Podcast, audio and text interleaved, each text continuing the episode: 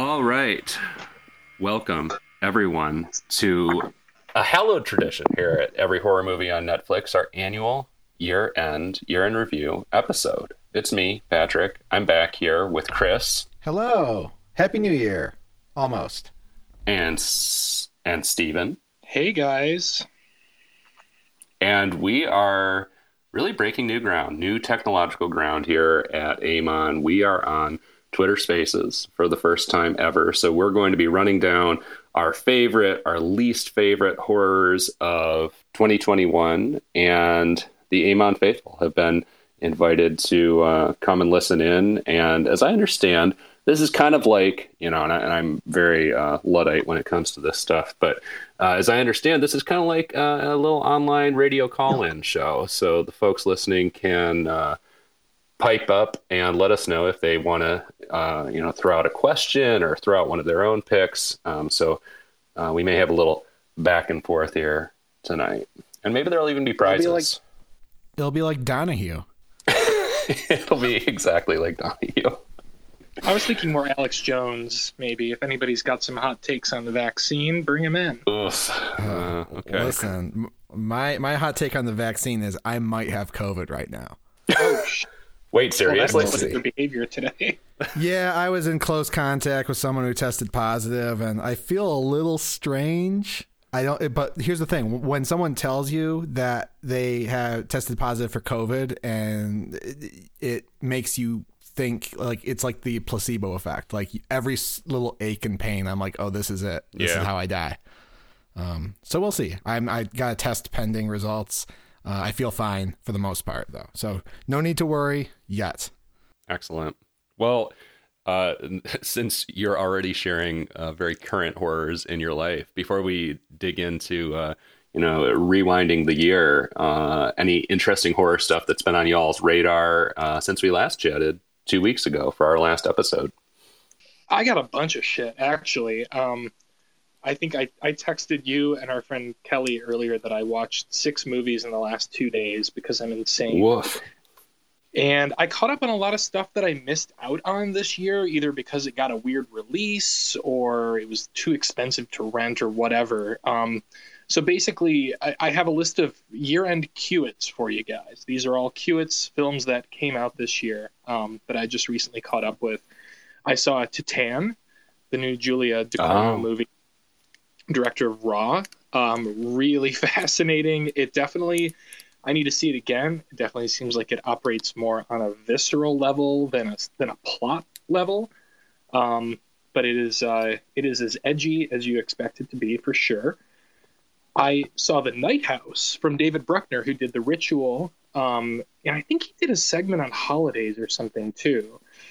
Um, and this is kind of him taking a swing at Hellraiser, essentially, which is interesting because he will be directing the new Hellraiser reboot with the trans pinhead. So I'm really looking forward to that. Oh, what? Yeah. And I caught up with Candyman. Patrick, we were talking about this oh, yeah. a couple years ago that was a big uh, well i think you put it best it's a weird one there's so much to like about it um, not the least that it's a lean 90 minutes flat um, it's beautiful color scheme um, i think it's really like noteworthy and interesting that it it takes on sort of the gentrification of Cabrini Green, the projects in in Chicago, like more directly and more authentically than the original did. But I also felt it was kind of ham fisted in a lot of ways. Um, I, I, gather your take was kind of similar on that, Patrick, right? Yeah, I mean, there's a lot to like about it, uh, but boy, yeah, it, the, the social commentary plays pretty broadly and especially that ending just recontextualizes the whole franchise in a way that weirdly undercuts the power of the original. Uh, I don't yeah. know. It's it's it's a very weird. It's a very weird beast. It's pretty. And uh, one more I watched. I don't know if you guys have heard of this movie, Censor. It's a British movie set in the early '80s, uh, following a woman who works for the British Film Censor Board, and she's kind of obsessive about her job. It's sort of her life, and it's interesting because she spends all of her all of her waking hours watching um, what she believes to be deplorable content and finding ways to edit it out of of the the so-called video nasties in the UK.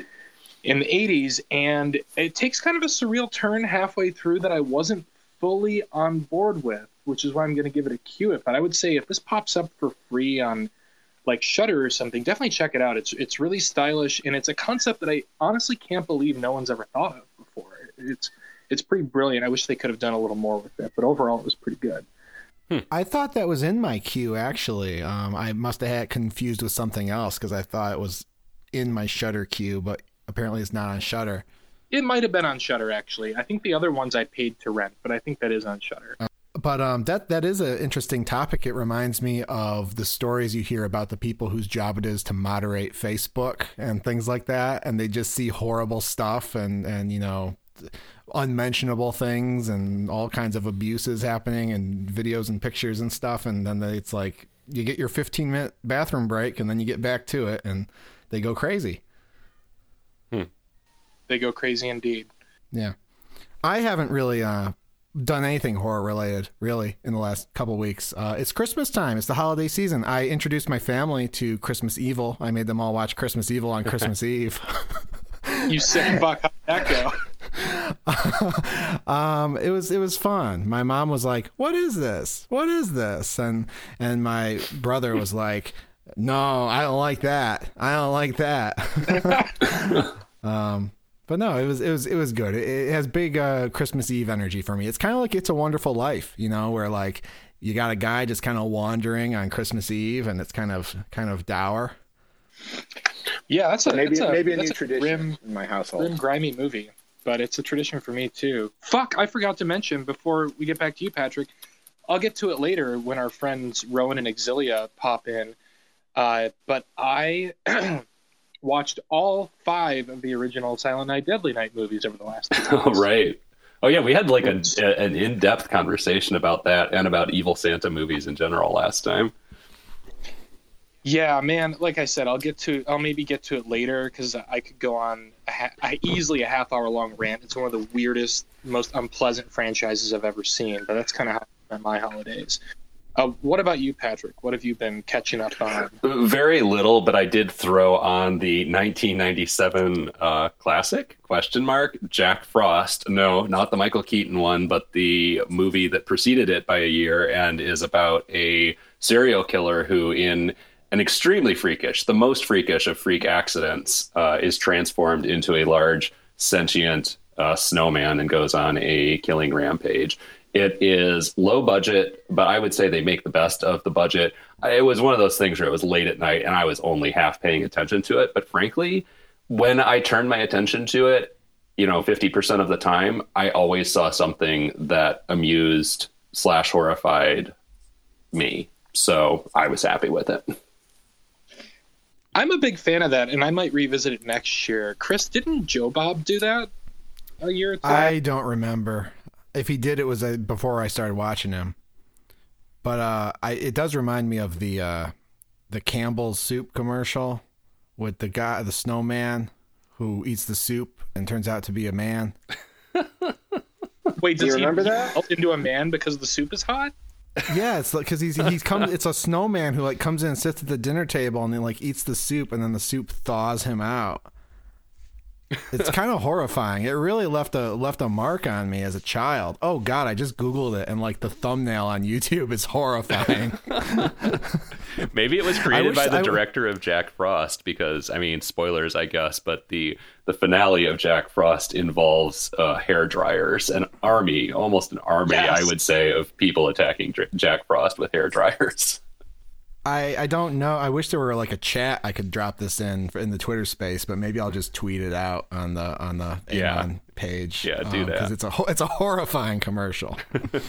There's a Jack Frost 2, and the only thing I know of it is that it came out on Blu-ray recently, and the cover, I believe, depicts Jack Frost like on a surfboard, hanging ten. and I'm curious about how that works. If he can be killed by hair dryers, how does how does he survive the the coastal heat? Just you know, one of those little uh, life's unanswered questions. Yeah. Well, let's get down to business to defeat the Huns. Uh, we are here to run down our yearly awards. We every year give out our picks for uh, our favorite movie that we watched for the year for Amon, our least favorite movie that we watched for the year for this podcast, our favorite release, our favorite horror release of the year that was not related to Amon at all. So we just watched it on our own time. Favorite thing that came out in the in 2021. Uh, our favorite horror discovery. So that could be uh, really any media, movie, TV, book, graphic novel, what have you, uh, that we discovered this year, regardless of the year it was released in. And finally, and I would say always most importantly, the Spirit of Jay Award. And uh, if you know, you know. If you don't, we'll explain it later in the, the episode when we get to actually handing that out. So, uh, you guys want to do this? Unfortunately, I wasn't. I wasn't able to rig up a sound board so I could go do do do do every time someone says Jay. I, I don't think I. Maybe with more time, I can figure out how to get that going into into the Twitter space. But Yeah. we'll just have to imagine it or hum it Well, this time. rest assured when the the episode version of this comes out uh, next week there will be or, or wait no later this week right chris Uh, yeah, in two days. yeah when the when the episode Two version of this comes out in two days uh, there will be j sound effects aplenty But yeah, let's get started. Where do you want to begin? well i guess we might as well get started with the best amon movie of the year i think that's uh, generally the weird uh, tradition that we followed in past years and of course listeners you can jump in on this so uh, we're going to give out our picks for our favorite amon movie of the year and if you want to tell us yours feel free to uh, i think there's a little button that you push to say hey i want to talk and then we might let you talk Yep, I think that's how it works. all right. Well, Chris, Steven, would one of you like to start with your favorite movie that we watched for this podcast in 2021?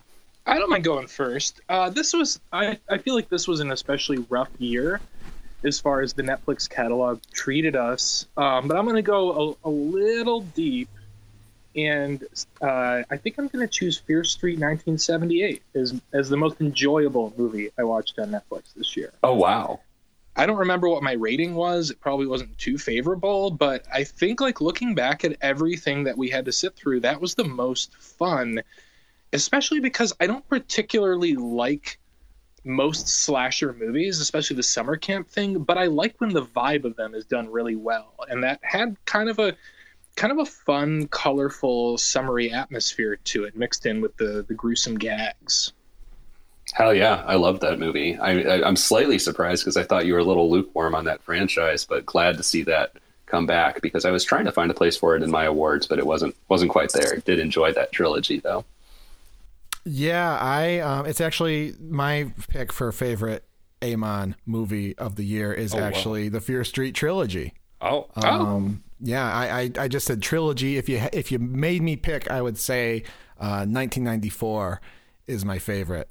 Um, but you know, are they t- movies that will go down in horror history as classics? I don't know. I don't care. I had a good time watching them. It was always fun.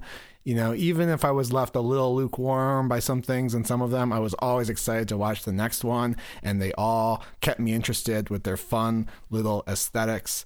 And, uh, you know, they were fun. They were just fun, fun, good stuff. What can you say? Gave me more joy than anything else we watched, I think, for Amon this year. Um, I guess a runner up for me would be the Blair Witch Project because I had not seen that before, but it doesn't really feel like a Amon discovery, um, even though technically it is for me. Yeah, it was a weird year for me because we watched several movies. I mean, including a couple of uh, true, you know, stone cold horror classics um, that I had seen before and already loved. So, I mean, it's it's hard for me to not say Blair Witch. It's hard for me to not say Killer Clowns from Outer Space. It's hard for me to not say Crimson Peak. But as far as something that we watched for the first time uh, this year because of this podcast, I got to go with Pizza.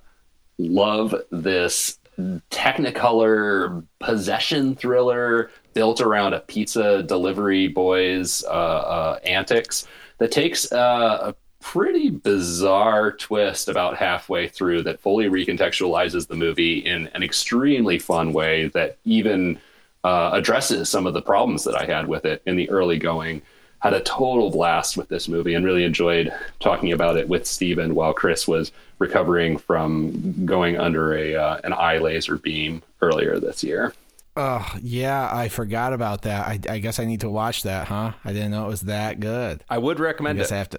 It was Yeah. a runner up for me, actually. That was going to be Oh, my wow. second pick. Mhm. Wow. You should All check right. it I, I will prioritize that for sure. Love that pizza. And and Chris, you know what? While we're on this topic, I also got to throw you a bone and say that Unfriended also wound up at least in contention for me, which I think you'll probably be happy to hear because you know I was a detractor of that movie for a long time. And then you know what?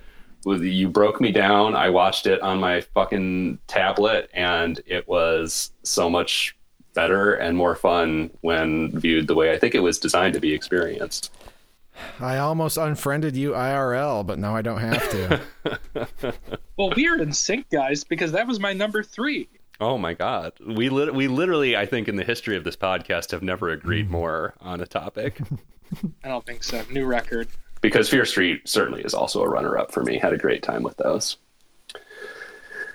Um all right, the, the, but the- you know, every every coin has two sides, doesn't it? yes. That's that's my segue for for moving on to least favorite, if that's where you wanted to go. Oh, yeah, I mean I think that's certainly next. The listening audience has been quiet. We haven't heard any favorite Amon movies of the year, so that's that's all right. You know, y'all can just sit there and listen, but let us know if you have any thoughts on upcoming topics, like this next one, which is the worst movie that we've watched for every horror movie on Netflix this year. Uh, Chris, do you want to go first since Steven led off the last round?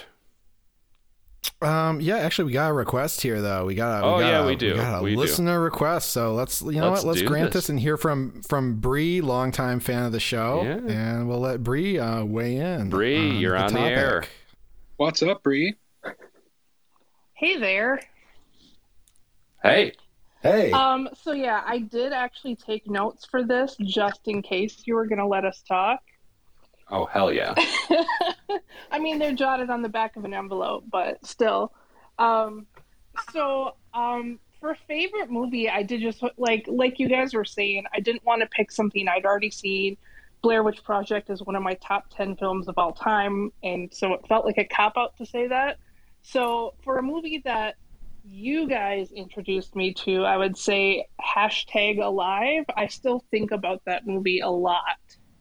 Mm, yeah, that I was actually when I reviewed the list, that one stood out to me too. Um, especially just because of how you know this year again has been kind of defined by the pandemic and that whole sort of I'm in my apartment.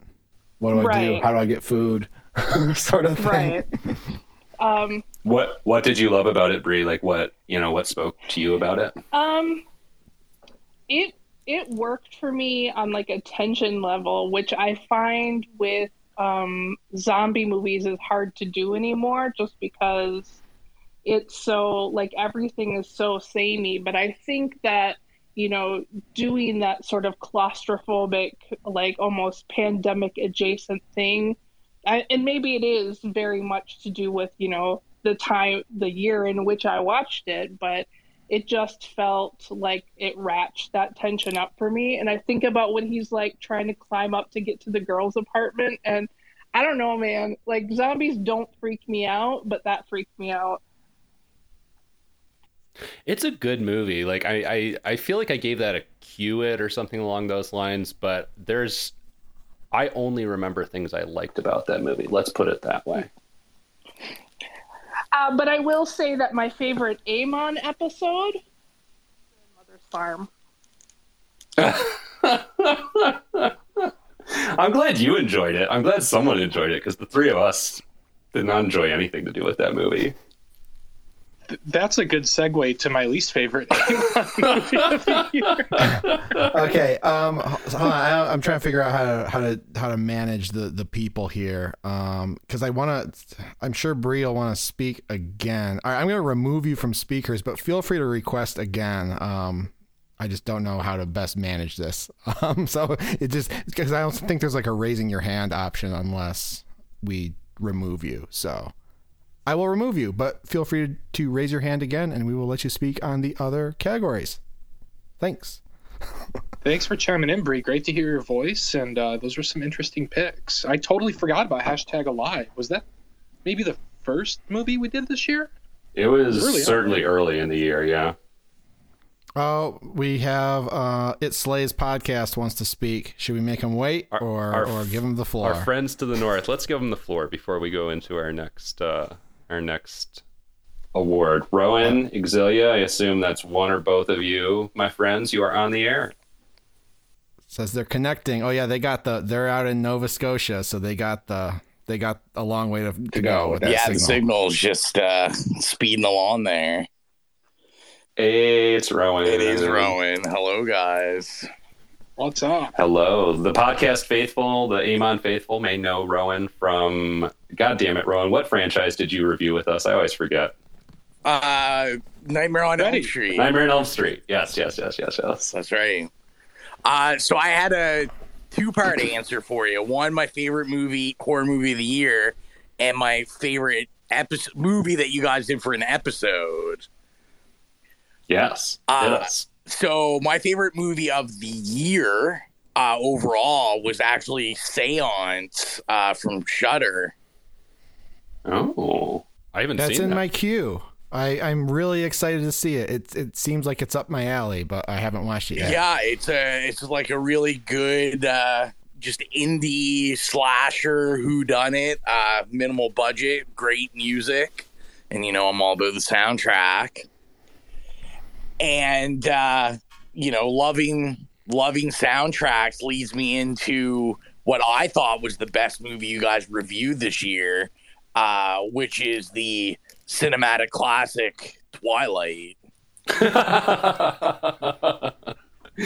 oh my god, dude. I I I struggled with just putting Twilight on my best of list as kind of it's not even a troll answer. I had a great time watching that movie, so I'm glad you brought it into the conversation. it is uh it's amazing it's great acting choices great music keep up the good work Keep up the good work to us or to the cast and crew of Twilight. to both obviously Okay, excellent, excellent. Yeah, I still need to go back and watch the the remaining um, films in the in the Twilight saga. All right, Rowan, thanks for chiming in. Hang hang out there. We're going to remove you from speakers, but that doesn't mean that you can't, you know, d- dial back in, call in, buzz us, whatever the term is, if uh, you want to chime in on future categories. We're glad you're here. Yeah, we got to talk garbage day at some point, Rowan. We need you back. Oh, I, uh, I I kicked him out. So. oh wait. Is it, oh oh I thought it said he requested again, but nope. All right. All right. Cool. Back on track. All right, well, let's move on. Speaking of garbage days, to our least favorite movie that we watched for Amon this year. Um, uh, who would who would like to go first? Who would like Well, to open this trash can? myself. Yeah. I outed myself, and my cat is going crazy with the blinds. Um, yeah, grandmother's farm. I mean, Jesus fucking Christ. What is it, like 15, 20 minutes we spend with them just driving around, hanging out at the convenience store at the beginning of that movie? we spent 15 minutes just watching them back out at the convenience store, That's true. back yeah. their car out.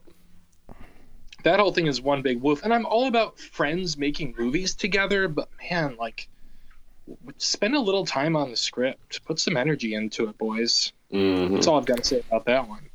Yeah, I can't condemn it that much because it is friends just making movies or something and you can tell that there's love and, and heart in it and i gotta give it some points for that i don't mind that that movie exists it's just yeah it's not not for me it might not be for anybody who is not in the movie um, but my least favorite, I, I kind of have two least favorite movies. One isn't really a movie, and that's Splatter from a couple episodes ago. I just did not. It's just a waste of time, really. Um, but since that was, you know, kind of conceived as just a web series, not really a movie, um, I guess I'm going to give my least favorite to Apollo 18, which I thought was just more kind of. It, it was every year we watch like several movies where it's just like oh, they just don't have a lot going on and they just bore you to tears. And, and Apollo 18 was kind of that for me. Um, and especially I was disappointed because I was really looking forward to the outer space thing and the moon setting. And I thought they would do something cool with that or something more up to my uh, expectations, which maybe weren't realistic. But Apollo 18, can't go for that. No can do. The only thing I remember about Apollo 18 is you guys talking about Apollo I love that we had an episode this year that was called Apollo 13 and Apollo 18. And I feel like, yeah, most of that episode was devoted to talking about Apollo 13, which is not a horror movie nor on Netflix. Yeah, but you know what? Apollo 13 is more suspenseful than the movie that has like crazy alien rocks that turn into spiders. True. So what does that tell you? True. It's like I'm watching Kevin Bacon like fuck with a coffee filter for 15 minutes and I'm on the edge of my seat. Meanwhile, there's moonrock spiders crawling into a guy's face and it's I'm my I'm just like sipping my sipping my tea. So I will, uh, you know, I, I am certainly on the the train of Splatter being pretty fucking terrible, Grandmother's Farm being pretty fucking terrible. They were both on my short list, but you know what? I can cut Splatter some slack because you know it was a weird experiment for its time. The presentation of it on Netflix is not ideal and not really in keeping with the choose your own adventure uh, aesthetic that they had planned for it. Grandmother's Farm sucks, but I almost just appreciate the audacity of this group of fairly inex- inexperienced uh, filmmakers from the United Arab Emirates putting together this movie that then became a huge hit. So while the movie is not good, I can't really bear any animosity towards it. What I can bear a lot of animosity towards still is the fucking Vatican tapes. Holy Oh, you shit. take that back. Nope. nope. You can have your Blu ray. I will not fuck with your Blu ray, but I will come for the Vatican tapes one last time this year. Movie was not good. It's really the worst kind of possession movie. And man, it's and it's weird because it plays into and I said this on the episode, but it plays into some of the uh, religious conservative tropes and values that underpin all this stuff in in the first place in the worst way. It's it's dull, it's boring. Thematically to me it was repulsive. I just no. Vatican tapes worst Amon movie of the year for me. But Chris, I- you will be allowed a rebuttal. I I don't. My rebuttal is in the episode. I just I'm I'm sad, and I'll be praying for you to realize the error of your ways. Um, you know, I I bought yeah, I did buy it on Blu-ray, and I did put out the digital code. I think on our Twitter at the time, um, and I don't know if anyone ever redeemed it. Um, so Oh, that's uh How generous of you. that's a s- dear surprise. fans, you might you might be able to to watch Patrick's least favorite movie for free. on Chris's dime. We'll see. Yeah, on my dime. I'm trying to see if that tweet still exists. If I could just retweet it, but tell you what, I'll I'll I'll get the code up there again real soon, and and those of us on uh, Twitter can can uh, check it out. Well, you can. Oh, sorry, Stephen. Go ahead. Oh, isn't it correct that the premise of you doing that, Chris, was that that movie was no longer on Netflix by the time we put our episode out? Yes, I know it's happened yes. a couple times this year. Yes, that's why I put the code out. I bought the Blu-ray because I wanted to listen to the commentary. Oh, right. Uh, Uh, what's his name? Neveldine, the director from Crank. Yeah. Yes, yes. Um, Well, And tell us about that experience again. How how rich and rewarding was it? it was a good commentary, but I was disappointed because the it was it, the movie was not as tongue in cheek as I expected it to be. You thought there was something deeper going on, maybe. A little bit. I mean, I liked the theory that it was actually supposed to be a funny movie, but I I don't think it is. Yeah, that's fine. Anyways, Chris, hunt for that download code. Bree is back. Bree's Bree wants to weigh in on the worst Amon movie of the year, or just the Vatican tapes, or maybe she just wants the download code. Oh wait, never mind. She went away. Nope. I, Oh, you. I, oh, I, we, I, I we put her on there. yeah, All right, yeah. Bree, you're on the Call, air. call her. Caller Bree. Okay. Caller Bree, you are on the Air. I am shocked, absolutely shocked that you guys didn't even runner up worst for Scary Movie 5.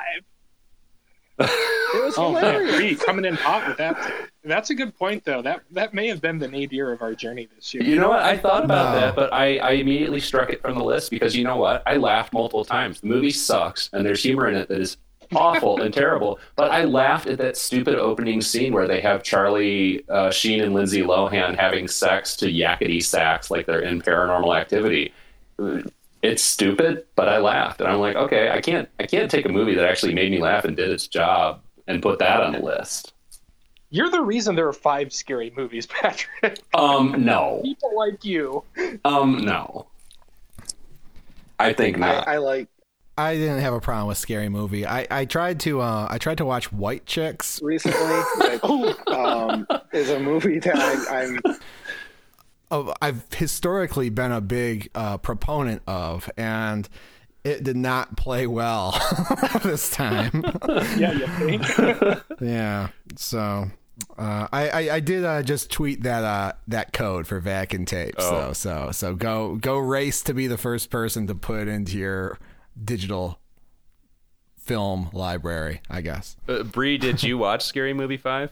Yeah, I did. I because I'm a moron and I watch whatever you guys tell me to, and I regret it every second of it.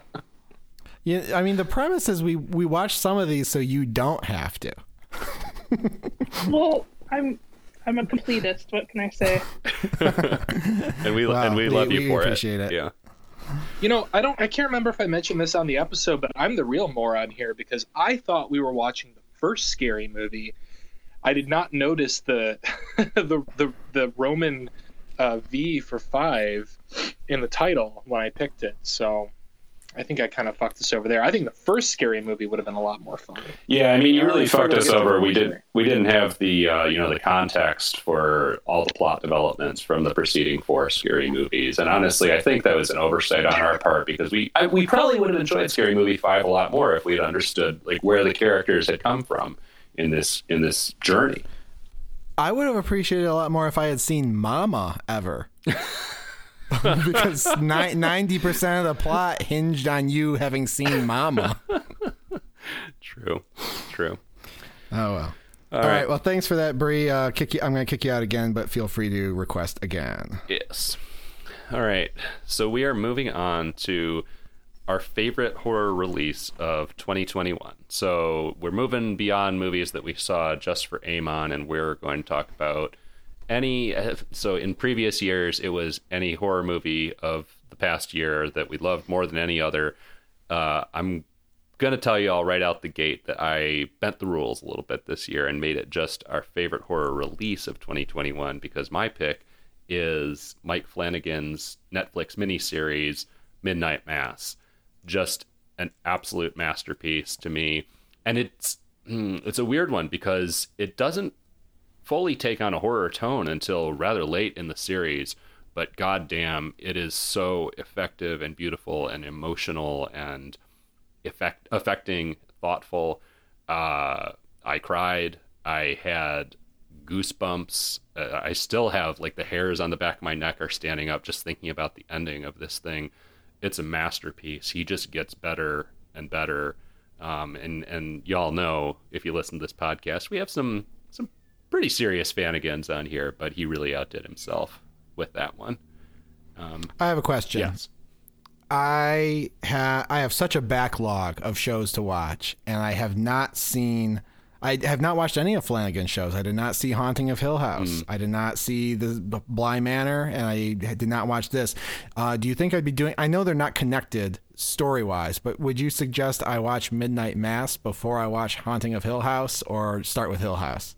I would just say watch whatever sounds most interesting to you. I mean, they are not connected. Um, I, I guess if you feel invested in seeing how he develops his craft and his craft of making these kind of long form uh, mini series, maxi series, whatever, um, then sure, watch them in order. But otherwise, just you know, watch whichever concept sounds most interesting to you first.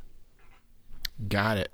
I, I I'll weigh in, and yeah, I agree with Patrick. But I think if I were to rank his series, I still think Haunting of Hill House is my favorite, and it's probably the most consistently fun out of the three. Midnight Mass is like it burns, but it is a very very slow burn. Like Patrick said, I don't think it really veers into horror until the last two or three episodes, even. It's Yeah. a lot of really compelling character work, but um, but if you want to get your horror fix and you want some some fast and fun frights, maybe start with Hill House. Yeah, and if I want to get that immersed in the world of Catholicism, I'm going to watch the Vatican tapes. Damn straight. Well, we've got more, more callers on the line here, but let's run through our picks and then turn it over to our next caller. Uh, Steven, do you have a favorite horror release of 2021?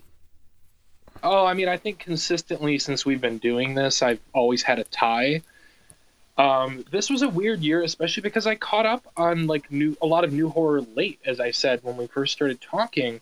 Um, but I'm gonna pick two movies that were that I think are like the real definition of what a cult movie is. Right? Like people think that a cult movie is like a movie that comes out and is bonkers and generates a bunch of uh, conversation and then you know it may be low budget but it, it, it, kind of takes its place in the mainstream very early for me i think a, a cult movie is something that maybe misses the mark when it comes out doesn't get a proper release is misunderstood and then years later uh, people people start talking about it again. Like the vatican tapes like the vatican um, the first one i think is going to be pretty obvious to you guys but you may disagree with my definition of it being a cult movie but i mean malignant right? Like yes. that it was just I don't know what the rewatch value is. I did watch like the first half of it again not soon after I watched it the first time, but I mean it, it's a movie that like I thought I knew everything from the trailer and I knew nothing. It was just such a fun surprise. There's so much just tongue in cheek batshit nonsense going on in it. There's so many references to uh, cult horror films of the past and subversions of tropes. I mean, it's just a lot of fun. Um, and I think it's a movie that, even though it did like hit pretty hard when it came out, I I didn't hear as many people talk about it as I thought I would, and I think it might have legs. It might start to grow its fandom over the years.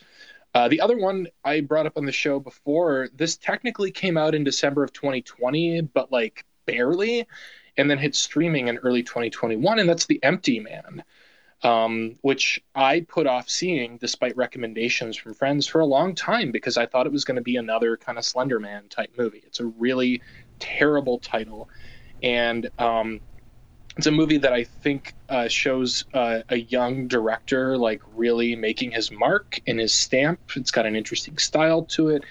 It's got a lot of narrative twists and turns, and um, if nothing else, I think people are going to remember the first 20 minutes of it uh, because it's just a super creepy, effective kind of short film unto itself. So it's a tie between Malignant and The Empty Man for me. What do you got, Chris? I'm well. And first, I want to just say, like, uh, Malignant was absolutely, obviously on my short list. Fucking loved Malignant, and I'm glad you selected it. Don't know how how well it's going to hold up on rewatch.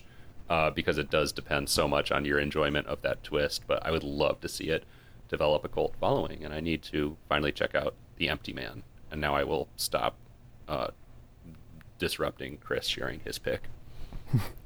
No problem. So I'm a little sad because I really didn't watch that many the the 2021 caveat on this is really sticking me because I did not watch a lot of stuff that came out this year. Even stuff that I thought came out this year did not. So like I watched Sea Fever this year. I really liked that. That came out in 2019. I watched Alone um, which I the first half hour of Alone is one of the scariest things I've ever seen in my life. Um, it, it, then it kind of goes downhill. Um, and that's a 2020 film. Um, Wait, and what is Alone? It's about a, a, a woman who's driving in the Pacific Northwest, and it's kind of like the classic, like oh, there's a car following you on the highway. Oh, okay, never uh, mind. Sort of thing. I had it mixed up with something and, else.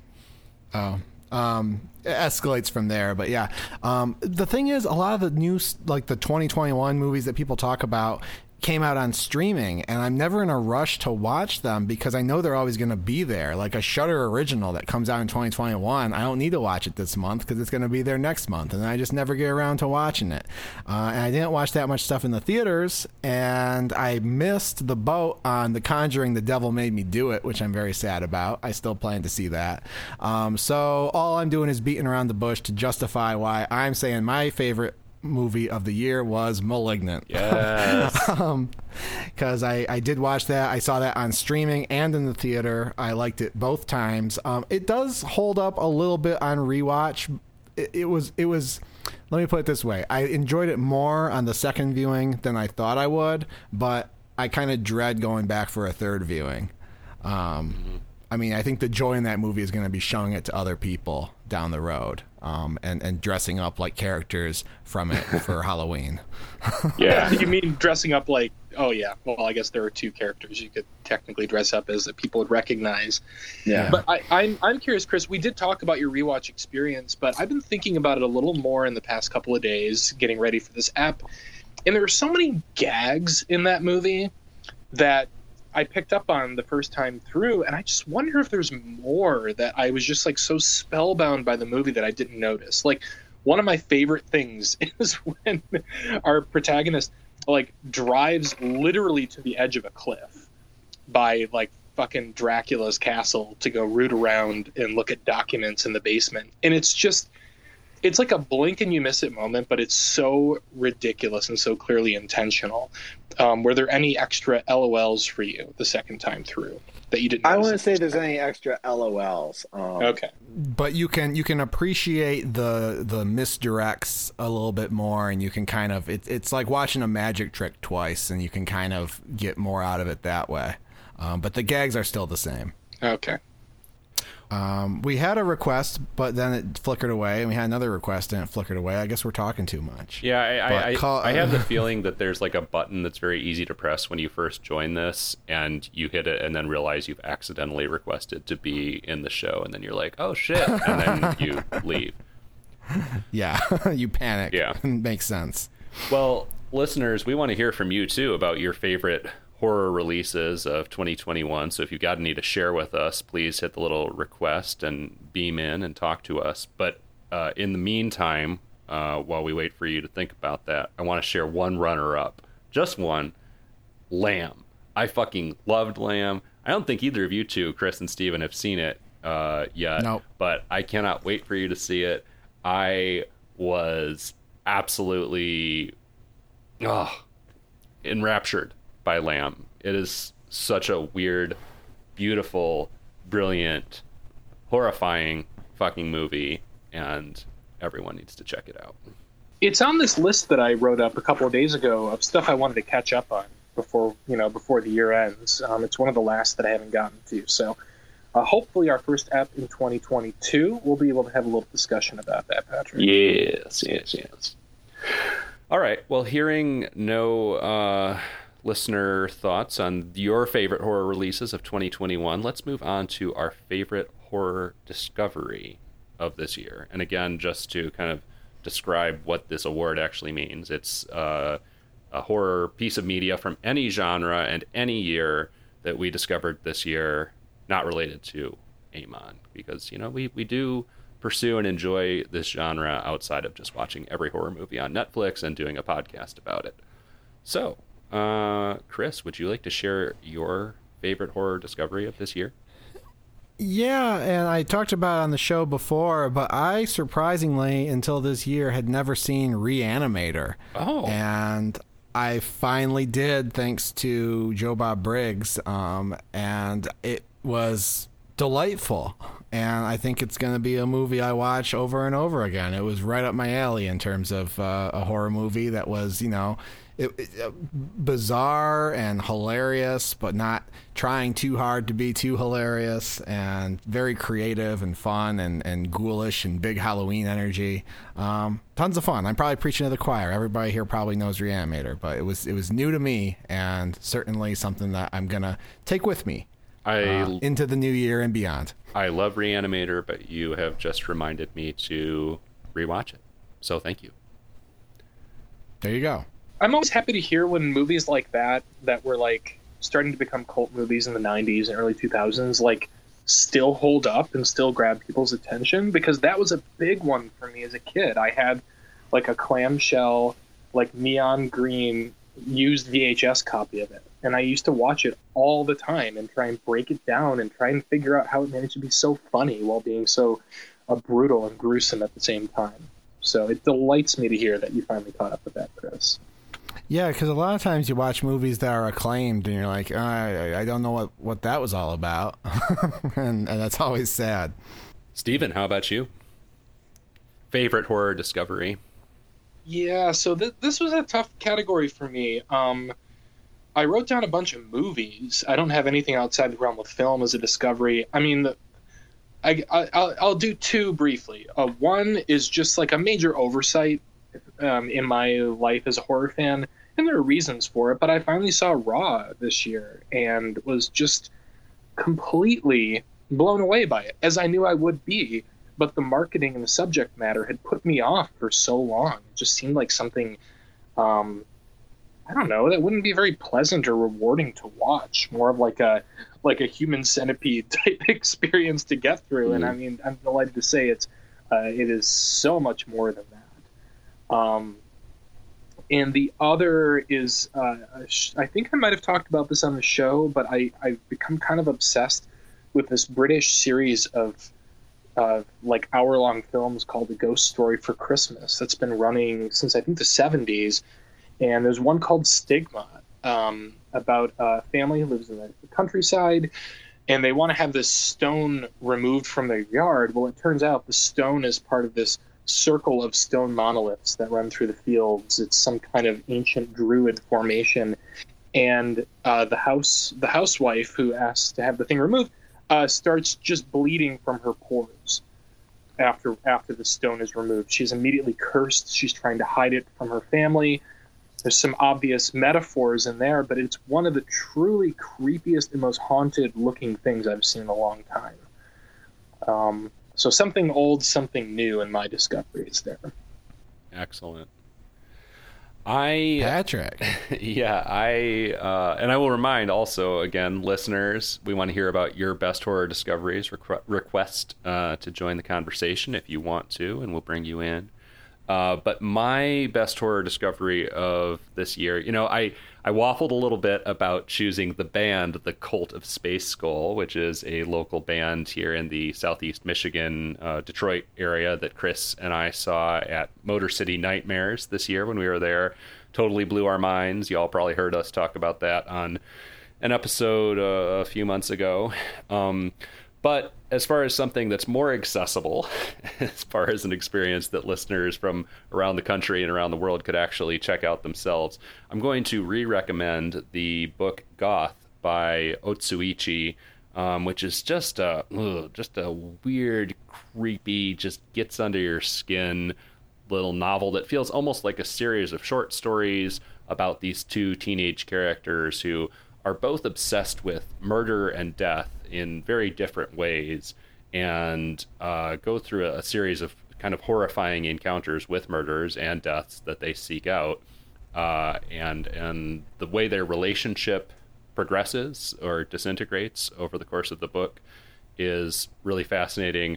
There are some truly sick twists in this, and it's just it's psychologically disturbing. Like there are gruesome moments of death, terror, mutilation, etc., that happen. But it's not about the gore. It's about the sort of sociopathic way the characters regard it, and the very clever way that the author kind of writes around uh, what you think is going to happen. This was recommended to me by an Amon listener, and I forget honestly who it was at this point, and I feel bad about that. But uh, really outstanding read, Goth. Uh, Bree, let's um, get Bree back on the air. Yeah, oh, Chris. Yeah. C- call up, call up Bree. Bree. Chris, did you have did you have something to say while we get Bree on the air? Carla, you are on the air. Um, yeah, well, uh, I was. Well, th- I'll, I'll get back to this later, but I did want to say this is live. You know, this is this is live podcasting, and news just broke. Oh. John Madden is dead at age 85. What the fuck? Who cares? I don't, whoa, whoa! I don't know if there's that much overlap between fans of NFL football and fans of every horror movie on Netflix, but maybe you're a fan of playing playing video games on Thanksgiving with your extended family, and maybe this means something to you. Well, rest in peace, John Madden. What a play! I had the scoop. I had to. I had. I, I had the scoop. I was in the pocket with the scoop. I had to make a play. Well, oh my God, this is podcasting without a net for you. well, R.I.P. John Madden. Caller Bree is on the line. Bree, what are your thoughts on the passing of John Madden? Uh, you know, well, as a fellow Midwesterner um, that absolutely despises football, I really don't care. So, um, but you know, rip. I hope he's uh, where he wants to be. Bree, where, where are you from? What state are you in? He, he he's at the forty. He's at the thirty. He's at the twenty. All right, come on. Um, I'm in Wisconsin. Okay. I when you when I heard your voice for the first time tonight, I was like, oh, I- absolutely another Midwesterner. Wisconsin ha- is probably the state most hostile to people who don't like football. If I had to guess. Oof, Uh, yeah. and I don't, I- I don't live more than an hour and a half from Green Bay, so it gets really rough. Oof. Well, you know that's you're you're kind of a kindred spirit to us Michiganders. If you go up into the Upper Peninsula, everyone loves Green Bay, and they you know it's it's kind of there's there's a thing there's a synergy thing going on up there. Well, Bree, what's your favorite horror discovery of this year? Um, so this was a tough choice for me, but I think I'm going to have to go with uh, the unearthed George Romero film, The Amusement Park, which really blew me away. Um, I think you guys might have uh, mentioned it briefly at the beginning of an episode after it got released, but um, just a truly terrifying commentary on society and the way that they treat elderly. It was amazing. That's a great pick, Bree. I totally forgot that came out this year. Um, but I did bring that up on the show, and that is a truly creepy, cursed little film. I definitely don't want to get old um, anyway, but especially after seeing that. And I certainly don't want to be old on a roller coaster with a bunch of zombies. yeah, I haven't gotten to that yet, but I will have to check it out. I love Romero, and that sounds fascinating. All right. All right. Thank you, Bree, for sharing your favorite horror discovery. And other listeners, Gonna feel send free you back to, to the further again, but you can come back when you want. other listeners, if you have uh, your picks that you'd like to share for any of these awards, please uh, send us a quick request, and we will bring you on the air. But Oh, hold on. Oh. All right, so this is what I was going to Oh, say. I have We a horror request. discovery. I have a horror discovery from the last two weeks that I forgot about, so I didn't mention it during the horror catch up. But I am now a follower of a Twitter account called Bad Two Sentence Horror, and I guess there's a Reddit. There's a subreddit where people post two sentence horror stories, and this takes the ones that just really don't land and screenshots them and puts them on the on the Twitter. And some of them, I think people are trying to just be funny or stupid, but then some of them you can tell people are trying. Like there's things like when the blood starts piercing the surface, that's when you know the steak is medium rare. I watched helplessly as Gordon was searing what was once my thigh muscle. I love this. So that was Two Sentence Horror Stories was turned into a TV series on like one of the major, or maybe one of the lesser networks. Um, oh, was it? Yeah, it might still be going, but I would be way more interested in reading the bad ones. All right. Well, I'm going to share that link on our Twitter right now too. And we do have a we have another listener request from Nova Scotia, Canada. who could it be? We got who could it be? Ca- ca- oh, oh, oh, Rowan. oh! There, you're there they on the go. air. Yep. Carla, Carla, you're on the I'm air. on the air, and now I'm uh, I'm accompanied by Patrick's arch nemesis. She's sick, but she's here. Exili- Oh no! Oh no! I know. Blocker. Cut end the call. Uh, so Hi, Exilia. my she says hello. My uh my horror discovery was a huge blind spot, probably in not just my like collecting of Blu-rays, but just seeing them in general. Is I uh I got my first taste of Hammer horror films this year, and I'm kind of addicted now. Ah, yes. Whoa, Rowan, that's a huge blind spot for me too. Like, w- how, how many of these have you seen, and do you have a good idea of where I should start? Uh, so I'm probably not the best ass. So I uh, I went out and I I blind bought uh, Hammer's version of Phantom of the Opera, which I absolutely loved. Highly recommend. Uh, he does some great things, kind of changing it from this romance story to like this this cool narrative, like Marxist narrative about capitalism and uh, I also watched uh, Horror Express, which was fantastic. It's just a, a monster flick uh, on a train. What what could be better than that? Uh, I say just dive in anywhere you want to. Yeah, there's not You know, like a, I- there's not like an interconnected Hammer film universe. Yeah, Well, wait. Uh, when you say monster on a train, so I Chris might be this might be ringing some bells for him too. I hear Oh, Terror no. Train, but is there actually a monster? Because I think that's what Terror Train was lacking. I just caught up with that this year. Oh yeah, yeah. This is this is like just uh you know, it's it, it's kind of a a callback to like just kind of you know 30s the 50s like monster movies. It's just except it's on a train. I love it. Um, Steven, Steven, you watched Sea Fever, right? I did. I thought it was really good. Thank you. I didn't make it, but I recommended it. I Um, also didn't. Uh, well, I'm. I'm just saying that as as a friend, I appreciate your recommendation. I was also confused earlier. I thought that came out this year. no 2019. 20 That's crazy. Yeah, 2019. Um, but imagine Sea Fever, but on a train.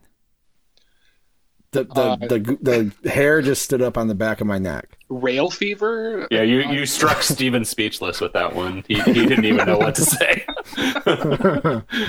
um, but no, I actually made my I, Hammer horror is a huge blind spot for me as well. Um, it must be a generational thing. It must be just like what was like. It's kind of in a spot where it's like it wasn't coming out when we were young, and they weren't like it wasn't on video either or whatever. I don't know why we haven't heard of it um, or or seen as much of it. But I did make my first venture into Hammer horror quite on accident, watching a movie called The Resident um, because Hammer Horror has like tried to reboot itself in recent years, and there's a movie with uh, Hilary Swank and Jeffrey Dean Morgan, and shockingly Christopher Lee in one of his last roles. Hell um, yeah. about a woman who moves into an apartment and and has some issues with the landlord, um, and not maybe not Hammer's best foot forward, but it was kind of fun to see the Hammer logo and see Christopher Lee walking around, um, making no attempt to do anything, no no attempt to make any performance other than his his typical "Oh yes, that room is empty." or whatever. So, Have you guys heard. Christopher Lee's uh, metal music, yes. no, specifically his metal Christmas music? Yes, it's amazing. God bless him. Dude, okay, this is possibly heretical of me, but I he's he's one of those people where I feel so bad saying this, but I don't know is Christopher Lee alive or dead? He's dead, right? oh, he's incredibly dead, Okay, I thought so. He, he got to be incredibly old, and then he died incredibly long time ago. Not incredibly a long time ago. It was semi recent, right? 2015. Okay, yeah. All right. I feel I feel okay about Longer than. I thought. I, I thought he died like a year or two ago. So Yeah. I'm shocked all over again and saddened deeply. Well, uh, Age ninety three. well, Rowan, thank you for that pick. While you're on the line, does Exilia have any? Does Exilia want to chip in, or is she just kind of chilling? I th- I think she's uh she's just waiting for a time to pitch why Silent Night Deadly Night's the best movie ever. well, I mean, we've already talked about it on this uh, on this program. So, Exilia, if you want to make that pitch, please. And I will fight you. I'm okay, thanks. Uh, the one of the best Christmas horror movies behind Black Christmas for me. Wait, okay, so have you seen Christmas Evil? no, All right, well, your mind might change next holiday season. we'll see. We'll see. Well, and also importantly, have you seen Deadly Games? no. Okay. Deadly Games is basically, I mean, the filmmaker sued Chris Columbus over Home Alone. I mean, they're not that similar, but they're pretty similar. Deadly Games is like a horror Home Alone. It's a, it's a blast. It's great. Okay, that sounds that sounds pretty good. I could get behind that. I think. How do you feel about Silent Night, them. Deadly Night 2? Equally, AKA, it, I it like just to call it Silent Night, Deadly Night 1.5 because it uses like 70% of the footage from the first movie. from the first one. It's a masterpiece. That guy is laughing. I just it really amused me. I, I finally need to get on the Silent Night, Deadly Night train and do a franchise watch because we all know I love a good franchise watch through. But you know what? Uh, I feel like it's not going to happen until Christmas 2022 because I'm pretty over the holiday season. So Uh, You're gonna have to make that that your one goal because I've heard there's like five or six of them. yeah, So five. I'm Steven here just to- watched them all. I'm here to tell you, and I really only need like two to two and a half minutes to do this, but I'm here to tell you, not to sell you on the rest of the franchise, but just to give you an idea of what you're in for. Um, the third movie also uses a lot of footage from the first two movies. of course, It's directed by Monte Hellman of uh, Two Lane Blacktop fame, uh, starring James Taylor, one of the great 70s American movies. It features Bill Moseley with his brain exposed in a jar on top of his head for the entire movie, and he's psychic. Uh, I think he plays. I think he plays the brother that is the lead of the second movie. And he has a psychic connection with a girl, and it's ridiculous and kind of boring. The fourth movie is completely unconnected from the rest of the franchise. It stars Clint Howard. It involves spontaneous combustion. You see that in the first couple of minutes.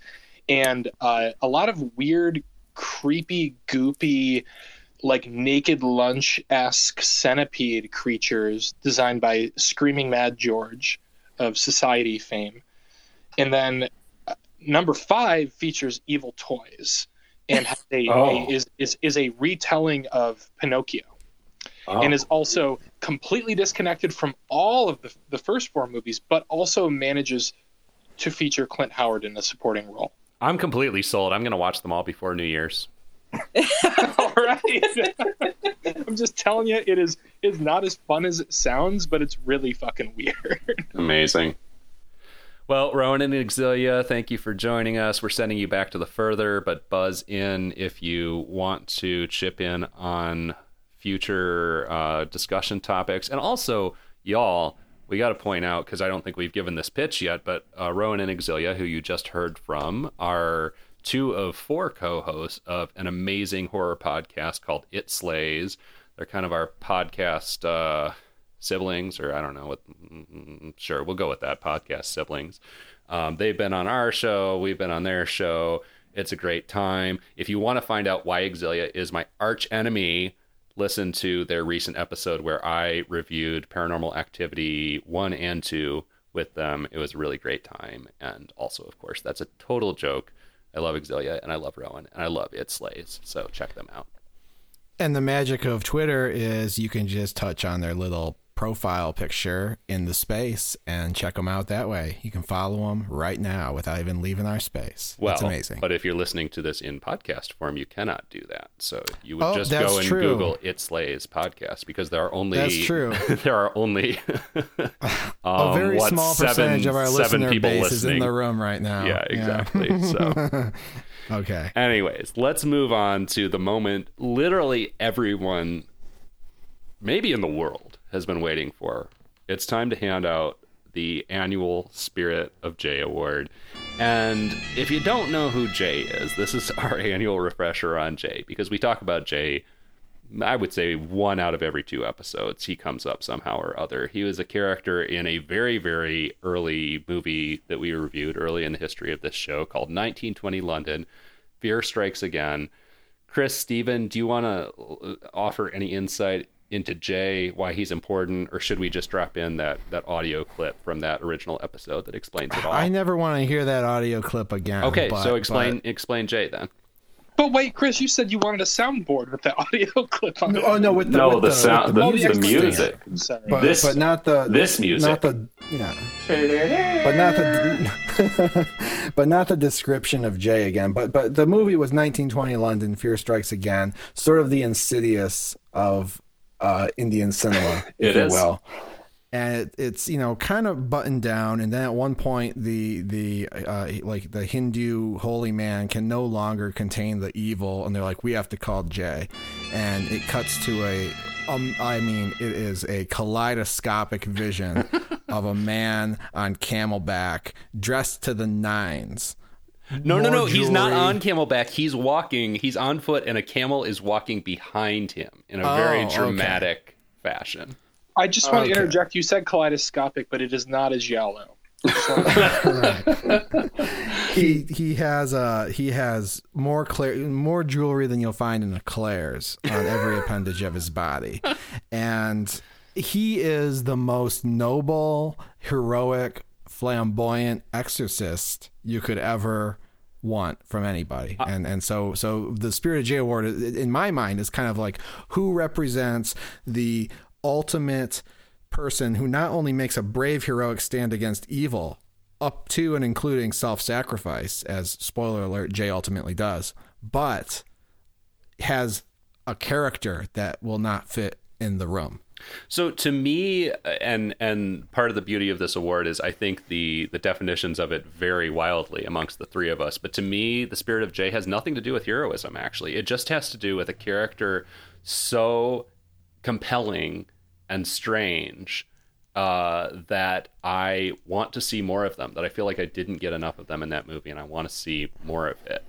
Uh, you know, I, I'm pretty sure I've picked some bad guys for the Spirit of Jay award, and I am I'm, I might do it again this year.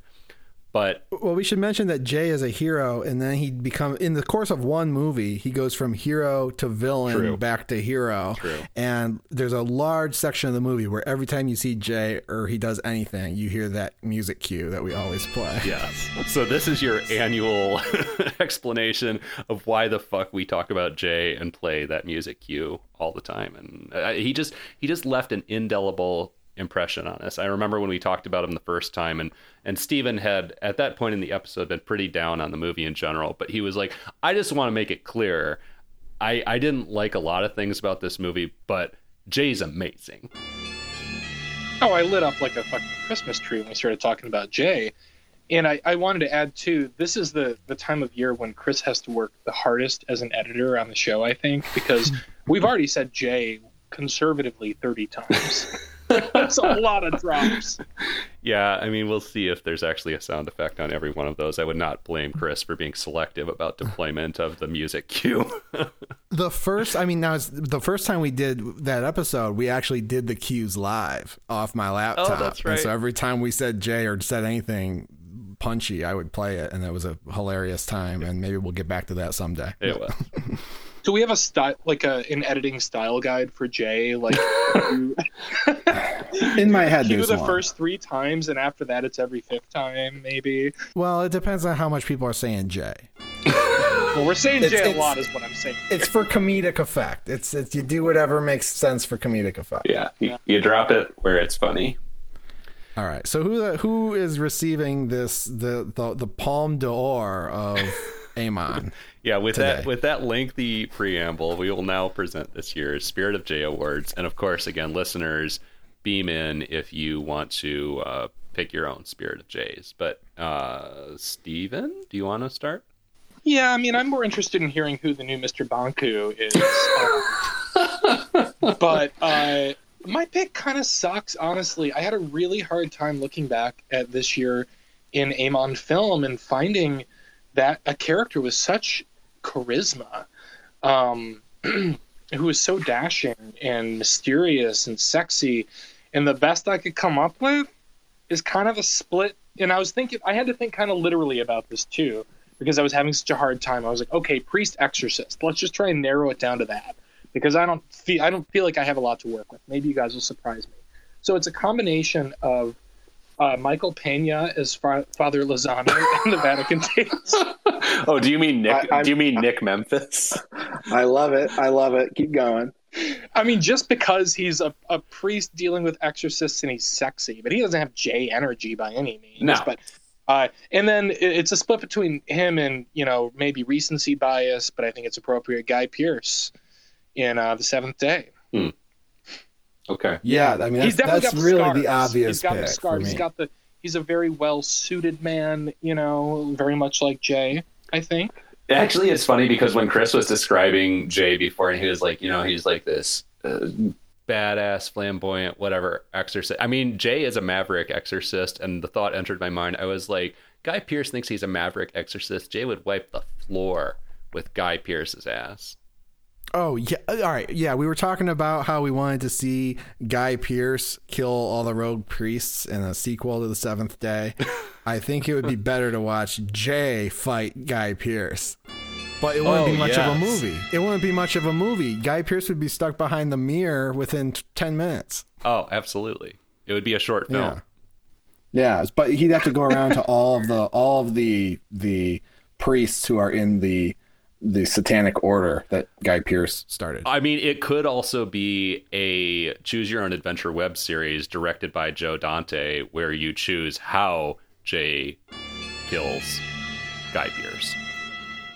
He makes him eat raw meat. he he gives him listeria. All right, we're, this is this is inside baseball at this point. I feel like we're killing time here. I feel like nobody's confident in their picks. Chris, I'm not. I am not. Oh, I'm super Um, confident, but your Chris, Spirit of yeah, Jay Chris. nominee. All right. Well, yeah. So obviously, Guy Pearce embodies the spirit of Jay, but I figured he was such an obvious choice. I felt obligated to find someone else I could put the spirit of Jay onto, even though there's not really a conversation for me. It's Guy Pearce, but I will give uh, credit to. I don't know the character's name, but it is J.K. Simmons in Dark Skies. Oh, I wasn't there for that Ooh. one. Okay, Oh, you runner were? up again. We're in sync. Yeah, well, he so J.K. Simmons uh, has a has kind of a you know he has like a he's he's the um he is the oh who's the guy getting in trouble? He's the Vincent D'Onofrio of Dark Skies, where he shows up a half hour from the end and he says, "This is what's going on, and here's how you should fight it." Um, but he he's got character. He's he's tired. He's you know he's a bit older than Jay, but he, maybe Jay would end up like this if he if he grew into older middle age. Um, and slowed down a little bit. But you know, his his apartment is covered with newspaper clippings about abductions. He himself gets abducted like every night, um, and he's okay with it. So you know, he's a little bit of a maverick. He's outside the he's outside of mainstream science and astronomy. I'll tell you that. But he's the only person you can trust when they come for you. Shit, I, I want to go back and rewatch that movie now just so that I can I can see the new Jay, one of the new Jays of 2021. So who do you got for us, Patrick? Yeah, so uh, and and I will remind our listeners in the meantime, if you've got a Spirit of Jay pick, send us a request and we'll put you on the air so you can tell us all about it. But I'm gonna hit you with two runners up, and then I'm gonna hit you with what I think is fair to say is a groundbreaking choice for the Spirit of Jay award. So first runner up, I gotta say Fred Durst in Population 436. I enjoyed his performance beyond all reason, beyond all, any expectation that I had, and I would like to see more of that character. And that's what defines Spirit of Jay to me. Do I want to see more of the character? Did I did they leave me wanting more? Second runner up, Billy Barker from Fear Street.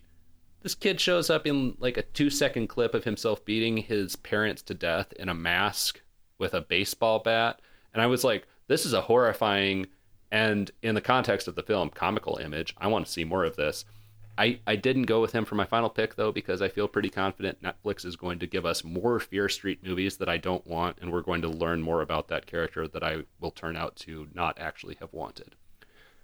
Those are my runners up. My actual pick for the Spirit of Jay award this year is a two way split. I'm picking two characters. What the hell is going on here? You got more picks than Obama. Listen, listen, listen. It's gonna make sense. It's it's thematically there's thematic consistency here. I give this award to Zombie Clancy Brown from Pet Sematary 2 and Evil Patrick Wilson from Insidious Chapter 2 because I want to see them team up. I want more of them jointly. I want their insane chaotic energy in a movie together. They are the spirit of Jay 2021.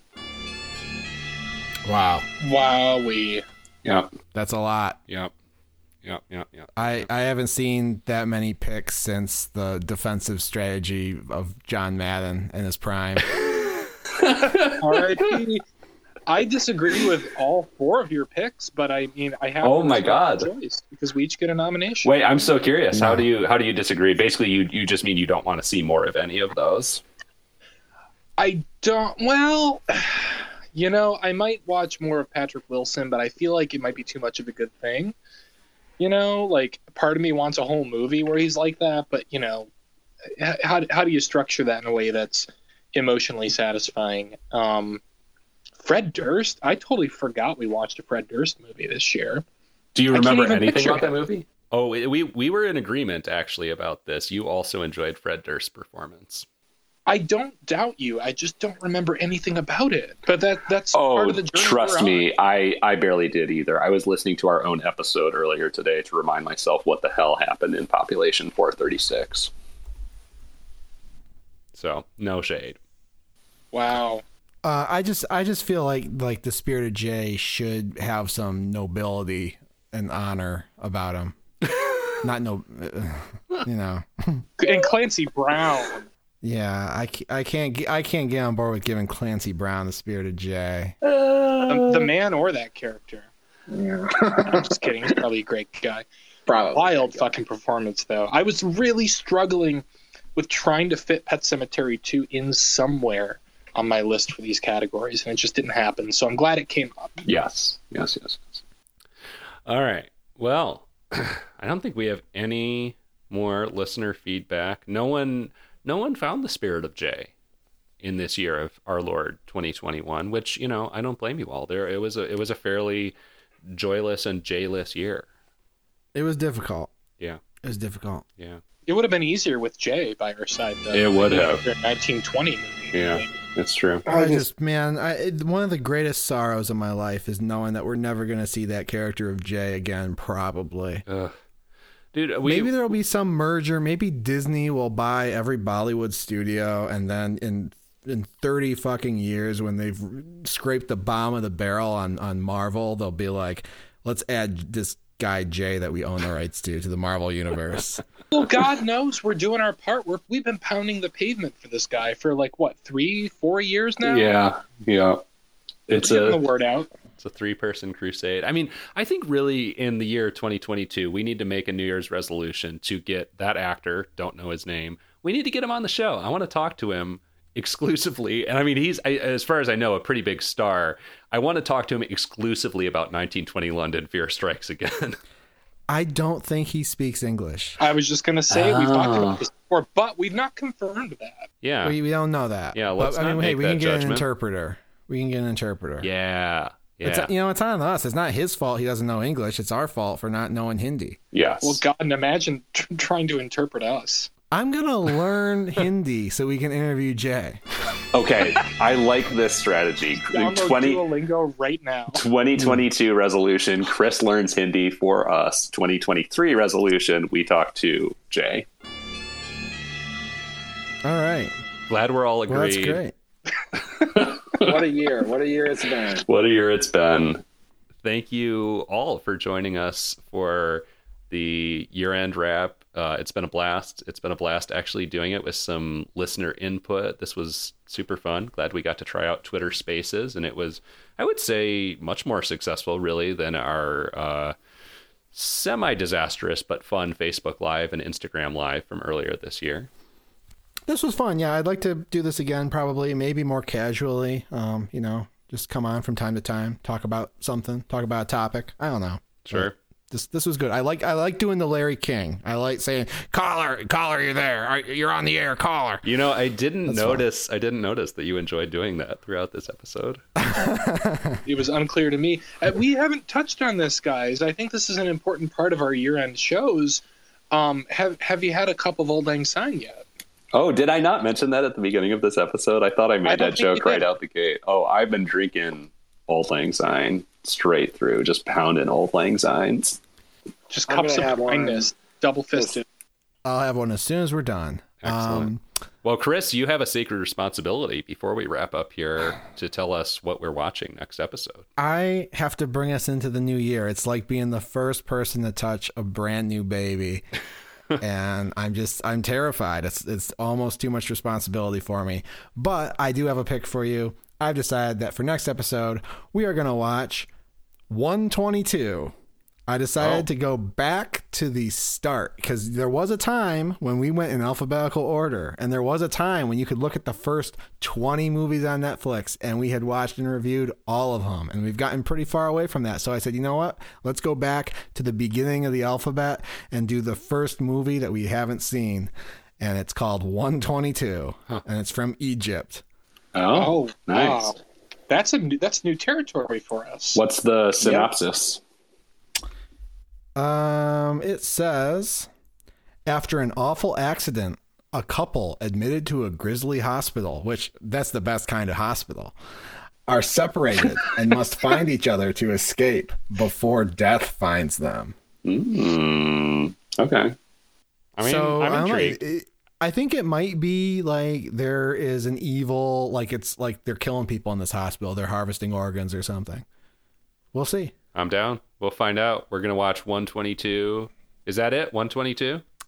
122. We're gonna watch 122 um, in 2022. Is it 122 like like the time? Like it's No. 122 or it's just 100, 122. okay? Huh. Interesting. Yeah. Yeah. I wonder if New this is Year, like a Treehouse of Horror episode of The Simpsons where they're killing off kids in the cafeteria to make food for everyone else. Oh, that sounds so good. I've never seen that. Oh, it's great. It's actually kind of scary for a cartoon. That sounds like it. Jesus. All right. Well, we will be back in two weeks for those of you listening to this on your podcast app with a uh, discussion and review of 122. Thanks to everyone for joining us for our year end episode. Thanks to you, those of you who joined us on Twitter Space, beamed in, shared your favorites of the year. And uh, thank you, Chris and Steven, for doing this with me every two weeks. I love you guys and can't wait to watch some more crazy ass Netflix horror movies in 2022. Uh, I love you too, but I'm also contractually obligated to say that. all right. All right. Thank you all for joining us. It's been fun. this has been great. All right. Well, for every horror movie on Netflix, I'm Patrick, I'm Chris. I'm Steven. And we will see you next year. Goodbye. Bye bye.